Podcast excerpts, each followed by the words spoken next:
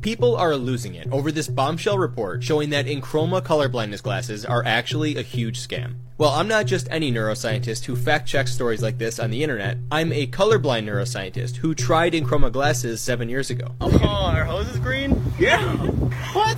It's so green. So here's the truth. EnChroma glasses do not actually make colorblind people see color. Because that's impossible. There's three types of cells in the eye that sense color. One for blue, green, and red. They're called cones, like rods and cones. Color blindness happens when there's a problem with these cones. Usually people are missing either the red or the green ones, causing red-green color blindness.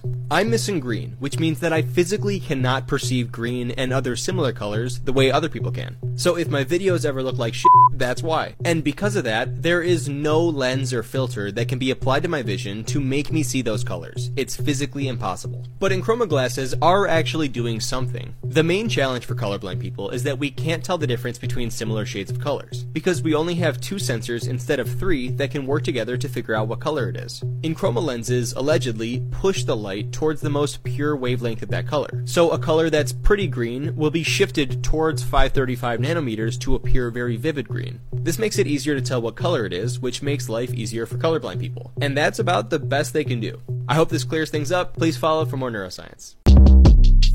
Shortcast Club